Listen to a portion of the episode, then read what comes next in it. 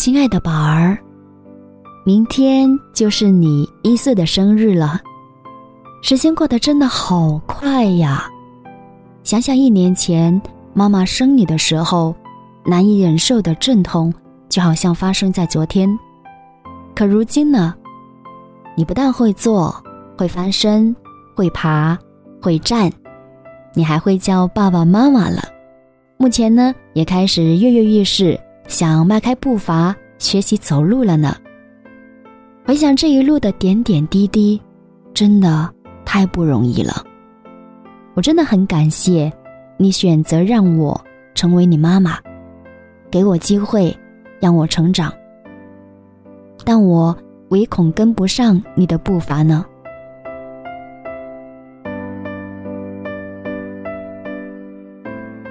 生你之前，妈妈很担心，妈妈怕痛，不够坚强，没能够顺产把你生下。但最后，在痛了七八个小时以后，看到你咕咕坠地，发出响亮而清澈“哇”的一声哭的时候，妈妈也忍不住跟着掉泪。顺产。妈妈做到了。生你之前，妈妈很担心，妈妈怕痛，无法忍受胀奶或者是乳头皲裂带来的疼痛，而早早戒奶，让你喝奶粉。而事实是呢，妈妈一直坚持纯母乳喂养到六个月，直到你开始吃辅食。即使后来上班了，依旧每天都坚持备奶。虽然奶奶和外婆都很担心妈妈既要上班又要备奶很辛苦，跟妈妈说了几次可以戒母乳改喝奶粉了，但是妈妈依旧在坚持，因为喝母乳的孩子免疫力强少生病，所以只要还有奶，我一定会让你吸，直到没有，那我们就自然离乳好了。妈妈的目标是至少母乳到你一岁。你看，妈妈要做到了。生你之前，妈妈很担心生完之后会得抑郁症，因为身边确实有同事跟我分享她的亲身经历，让妈妈提心吊胆。而妈妈很庆幸的是，没有。虽然坐月子那段时间真的很不适应，前半个月。一到晚上就开始暗自掉泪，加上那时身体还没有恢复，伤口继续在疼痛，还要下床来照顾你，没觉好睡，经常累得腰酸背痛。最最主要的是乳腺不通，胀奶像石头一样硬，被你吸到乳头皲裂。妈妈的闺蜜曾经提醒我说，生完之后母乳喂养才是真正的考验。他的小孩比你大两个月，说的一点都没错。现在的妈妈就在这一个坎上，每次你饿了，哭着要喝奶的时候，我都痛得直咬牙，因为乳腺不通，有时候你用尽了全力也没办法把奶吸出来的时候，你很不满的嗷嗷大哭。但是最后的最后，妈妈要特别特别感谢你，因为最后是你的坚持不懈和妈妈的坚强。然后帮妈妈把乳腺打通了，让我们的母乳得以继续的坚持下来。所以宝儿，你很棒。妈妈曾经很担心，我什么都不懂，甚至连怎么抱你、怎么拍嗝、怎么帮你洗澡、怎么换纸尿裤等等，我都不懂。那我怎么照顾你呢？后来一步步的。每天都在照顾你的同时，不断的学习，不断的积累，不断的进步。妈妈一直都深深的记得，因为我们知识的欠缺，在你刚出生不久，医生说你黄疸偏高，建议用蓝光照好了再出院。我们掉以轻心，导致只在出院的前一天晚上给你照了六个小时，而那一夜。妈妈没敢合眼，但最终出院的时候，黄疸仍然是偏高的。想着回去之后呢，多抱你晒太阳，问题应该不大。可是，等你满月，我们回去做检查的时候，医生就敲醒警钟了，说黄疸偏高，要采取办法干预，否则没有办法按时打疫苗。后来在社区医生的建议下，我们立刻带你到大医院抽血检验，最终还是要住院照蓝光。那个时候，你是医院新生儿科里照蓝光年龄最大的宝宝。妈妈永远永远无法忘记那一天，和爸爸送你进去，爸爸去办手续，妈妈在门外抱你喂奶，最后护士把你从我手中抱走，他们在里面帮你脱衣服，最后只剩下纸尿裤，帮你戴好眼罩，把你送进蓝光箱中。你本能的把手往箱外挣扎，护士却直接把你手送进箱内。我在门口听到你嚎啕大哭。看到你无助的样子，眼泪顿时哗啦啦一下子控制不住的往下掉。爸爸回来看到之后，拍拍我肩膀安慰说：“没事的，这里的护士都很专业，比我们还会照顾小孩呢。”我也只能够这样的安慰自己。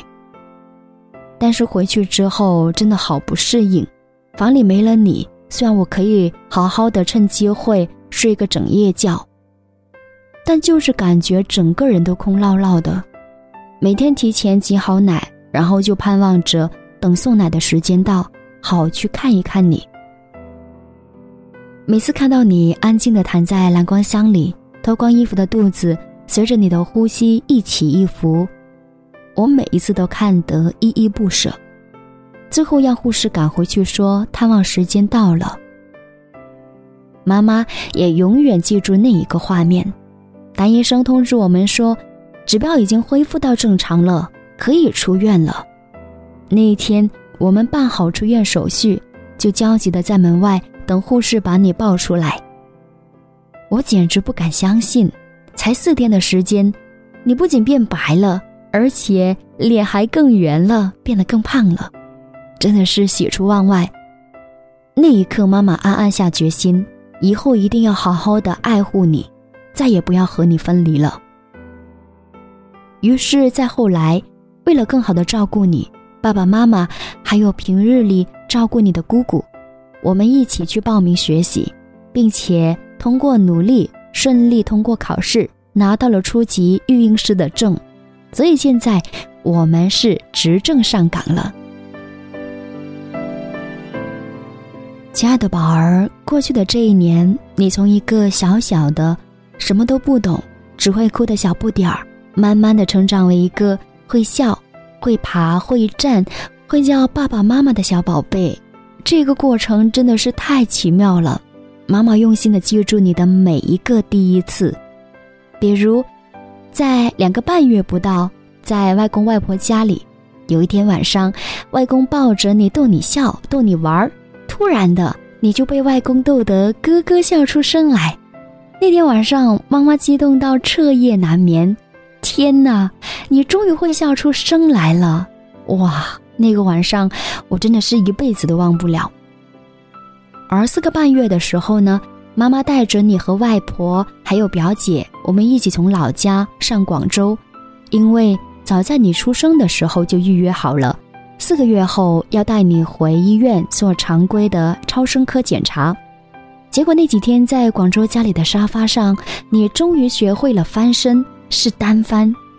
后来再过十几天后，在儿童房里，那天晚上你睡得比以往都要晚。原来你是要放大招了，你竟然在那天晚上学会了连环翻，三百六十度翻身，哇！把妈妈激动得大声叫好。妈妈依旧记得你第一次吃辅食、吃米糊的样子。那个着急样，你把脚跟手一起搭在碗里，一口没吃完又着急的、迫不及待的等待下一口的样子，实在是可爱至极。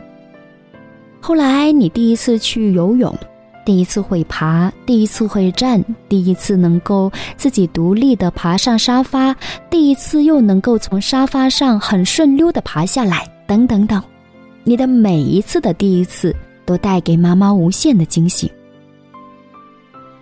妈妈特别特别想分享一下你的第一次叫爸爸妈妈，没错，跟很多宝宝一样，你也是先开口叫爸爸。我一点都不嫉妒，因为爸爸的辛苦一点也不差过妈妈。爸爸为我们家付出了很多，而且从不会说话到会叫爸爸妈妈，这简直就是人类的进步呀！你第一次发出“妈”这个音呢，其实是在你五个半月后。我们带你去学游泳，那是你第二次去，但还不习惯，而且在游泳之前还要做很多工序，比如说要洗澡、要做操、要做按摩。那么在他们为你洗好澡、准备做操按摩的时候，你用你的哭声来强烈的反抗，并且发出了“妈”这个音。妈妈以为自己听错了，但是在场的所有人都说听得清清楚楚。你确实开口叫了一声“妈”，我当下立马决定，今天先不游了。游泳虽然是对宝宝的身体发育好，但前提必须是宝宝你得愿意游，必须是在你心情好的时候，而不是像现在这样用撕心裂肺的哭声来反抗。所以在那个时候，你本能的选择了妈妈，那妈妈一定要保护好你。所以一直到现在呢。每当提起游泳，爸爸就会无限的感慨，都替你着急。你看，夏天过去了，秋天也过去了，现在冬天又到了，一千多块的游泳卡都快要过期了，而你前后总共也就游了三次，而且每一次都是在哭声当中结束的。哎，到现在的话呢，我们都担心游泳会不会给你留下不好的印象，所以呢，就在想。等你长大了一点，至少对游泳没那么抗拒的时候，再带你去游泳。妈妈也相信以后你一定会喜爱游泳的，因为呀，我觉得每个孩子天生就爱游泳。嗯，亲爱的宝儿，为了你呢，其实妈妈也改变了很多。比如说，在休完产假，妈妈回去上班之后更加积极了，每天都很早就到。也更加积极主动，想办法去努力提高自己的业务能力，因为我要做你的保护伞，而你就是我的动力。亲爱的宝儿，为了你，妈妈变得更主动，而且更加勇敢尝试了。在你六个月之后呢，我喜欢给你做各种各样的辅食，但是做包子却一直不成功。嗯，不管是白馒头、南瓜馒头、包子等等。有点好像与面食无缘那样，呃，每一次不是酵母放多了有酒味儿，就是放少了，然后面团根本就发酵不起来。这样的话呢，就真的是苦了你爸爸了。他舍不得浪费，所以每一次都是他默默的啃完那些试验失败的面包，以至于现在的话呢，只要一提到面包，你爸爸就一脸的怀疑和嫌弃。但是每一个周末到来。妈妈还是满怀期待的，给你做各种各样好吃的，也期待着有一天我的面包可以做成功。亲爱的宝儿，为了你，妈妈愿意收敛我的坏脾气，我决心要做一个有耐心的妈妈。可是就在最近呢，我却忍不住在一次次哄睡失败之后，气急败坏下打了你屁股。虽然所有带过孩子的妈妈都说。就没有不打屁股的，但是我还是觉得好愧疚。你是如此的信任和喜欢我，才会选择让我来做你妈妈。你就是上天送给妈妈最珍贵的礼物，但我却怎么会舍得打你呢？所以每一次在打完之后，看着刚才失去理智的自己，我都好后悔。然后我都跟自己说，下一次一定一定一定要忍住。其实每一个小孩就是一张白纸，他的任何习惯，好的坏的，都是我们大人养成的。所以，关于哄睡的困扰，我做了深深的反思，也知道问题所在。接下来，我们一起努力。我迟早想让你养成自己在床上睡着的习惯，不用抱着，不用摇着。妈妈也在期待着这一天能够尽早的到来。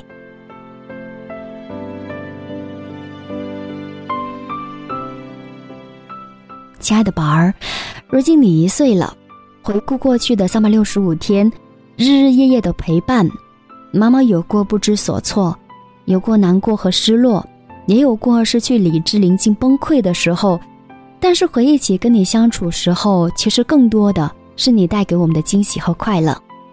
你看，每一天，当妈妈下班回家，打开门，你看到妈妈的那一刻，你双手和双脚都会激动的挣扎着、挥舞着，然后想妈妈抱住你的那一刻，我尝到了什么叫幸福。而每当夜里哄你睡觉，明知道你明明很困，但是又没能够自己入睡，然后发脾气哭闹，谁都不要，只要妈妈抱的时候，我尝到了什么叫甜蜜的负担。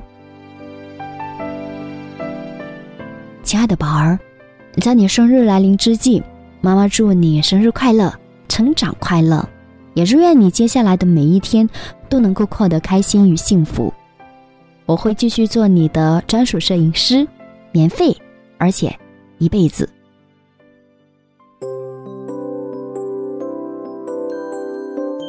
我喜欢用镜头记录你的每一次成长，而我也在等待你再长大一点儿。长大一点之后，至少等你会走路以后呢，我想带你去更多的地方，看更多的风景。妈妈将永远、永远、永远、永远爱你。永远爱你的妈妈，二零一七年十二月八号。